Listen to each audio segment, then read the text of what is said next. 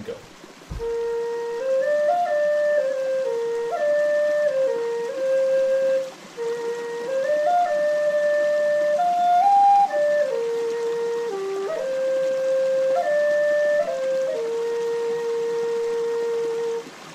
Sweet.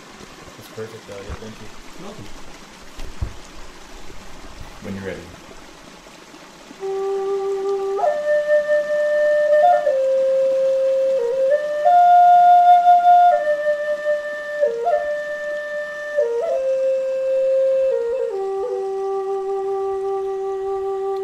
Here I am back for another Tim Talk by my wonderful pond. Man, it's a wild day, folks, today. Uh, the thunder and lightning is going nuts. There's smoke in the air. There's fires in the region, which make me a little uneasy. It's the one thing that could really damage our land. It's fire, so we we pray long and hard that it won't happen. Um, and this this uh, thunder and lightning scares a couple of our dogs, so they're off hiding. Um, I kind of like it though. It's such an amazing feeling. That it's a primal, primal feeling. Though. I, I did a talk on wildness, and uh, I, I think when you're out, the thunder and lightning, as long as you're safe, no one wants to get hit by it. Um, relatively safe. Uh, that wildness within us comes up, and we feel connected to it all. I think the thunder and lightning is an igniter for that. And I think wildness throughout these Tim Talks is important to remember is vital. We have a wild man and a wild woman that lives within us, and we have to give them space to be wild, or we go crazy. Now, the Tim Talk I want to do right now, it's on the importance of curiosity, and it won't be very long. Um, but I was just talking about it in the previous one a little bit. Often when we teach in this school, we use kind of as a metaphor, we say, be like a child. You've ever watched a young child in the woods or even in a house, even before they walk, even, or after, everything they're curious about. And I got this dog Colin here, he's curious. Every single thing in the world, he has to check it out. Every place you go, he has to go, and he, ha- he, he never stops. His curiosity is so powerful. And you watch children in nature, and they'll look under a leaf, and they'll look on top of a leaf, and they'll feel a leaf, and they'll smell a leaf. They'll look under a rock, over a rock. The world they discover under rocks alone is just phenomenal. It can take you hours of study. Um, they look up trees. They want to climb every tree, no matter how dangerous. They want to get into the water. They want to feel it. They want to roll in it. They want to swim in it.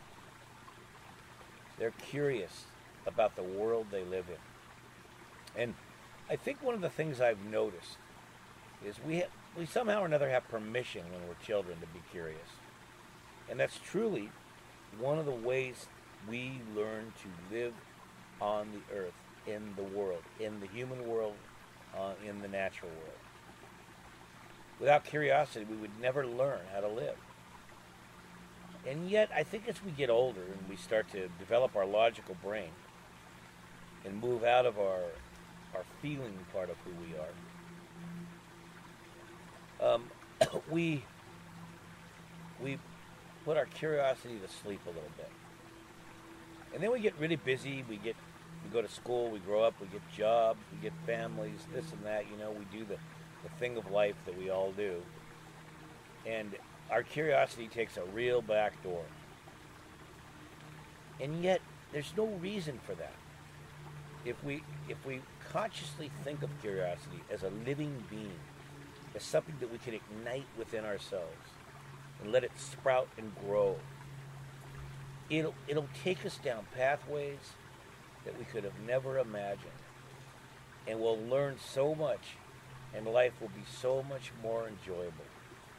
You, you've got to almost develop a, a relationship with curiosity. Like, like I just said, it's like a living being. So, so when when it comes up, you don't put it to sleep or ignore it or stay busy. You let it guide you. And it, it could be as simple as if I'm sitting here talking to you and I, I hear a noise in the tree and I look and I'm curious and I look and I really study it for a moment.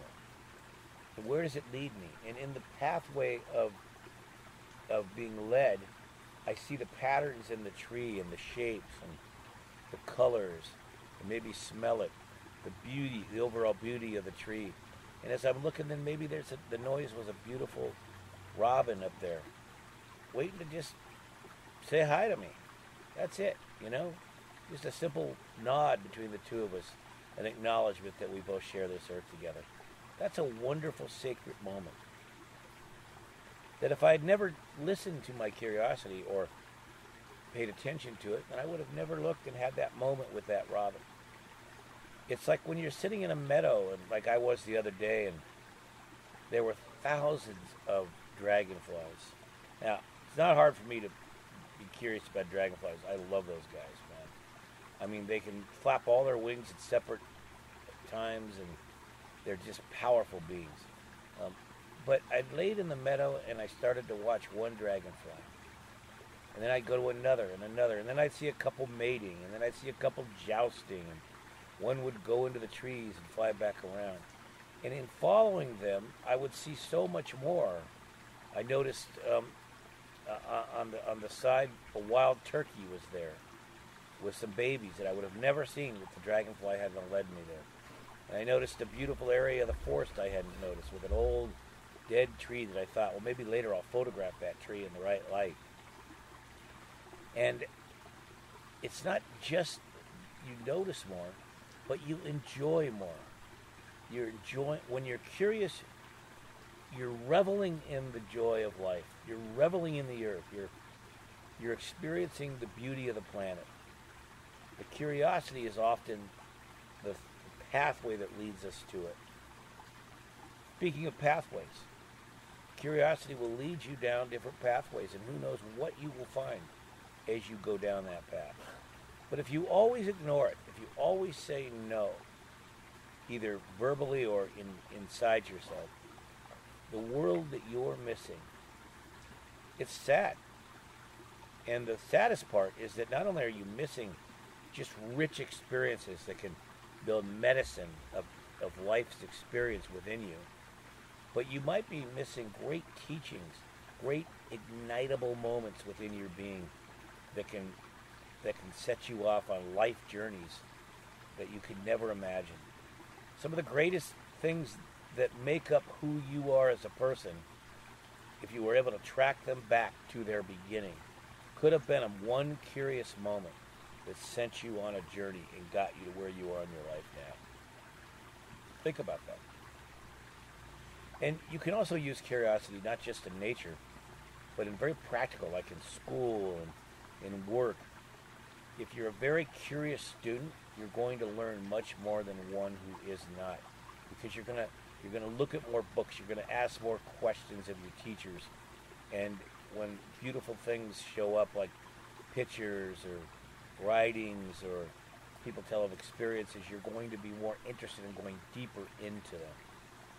Also, curiosity is a wonderful gift you can give to another human being. Be curious in a loving, healthy way about another human being that you're with. What what made them who they are? What experiences have they had that they could share with you? The curiosity, being willing to ask questions about it, being willing, being willing to listen, be a good listener, and, and letting the curiosity take you into the depth of their words and their story. Letting a person tell you their story. Be curious enough to let a person tell you their story. To be one of the most greatest gifts you can give to another human being. Just letting them tell their story and listening, holding space through curiosity. And in that story, some gem might pop out for you that you could take and run with in your life, and it could change you forever. We are curious. Human beings, it's one of our gifts. It's only when we put it to sleep and don't allow it to come forth that, that we don't have it. If we give it freedom, it's it's going to do its thing, and then you just kind of go along with the ride. And the greatest teacher of all is nature, and watching young children and even- babies, dogs and things like that, they are endlessly curious. So curiosity, make it a medicine that lives within you. Make it a living being. Oh,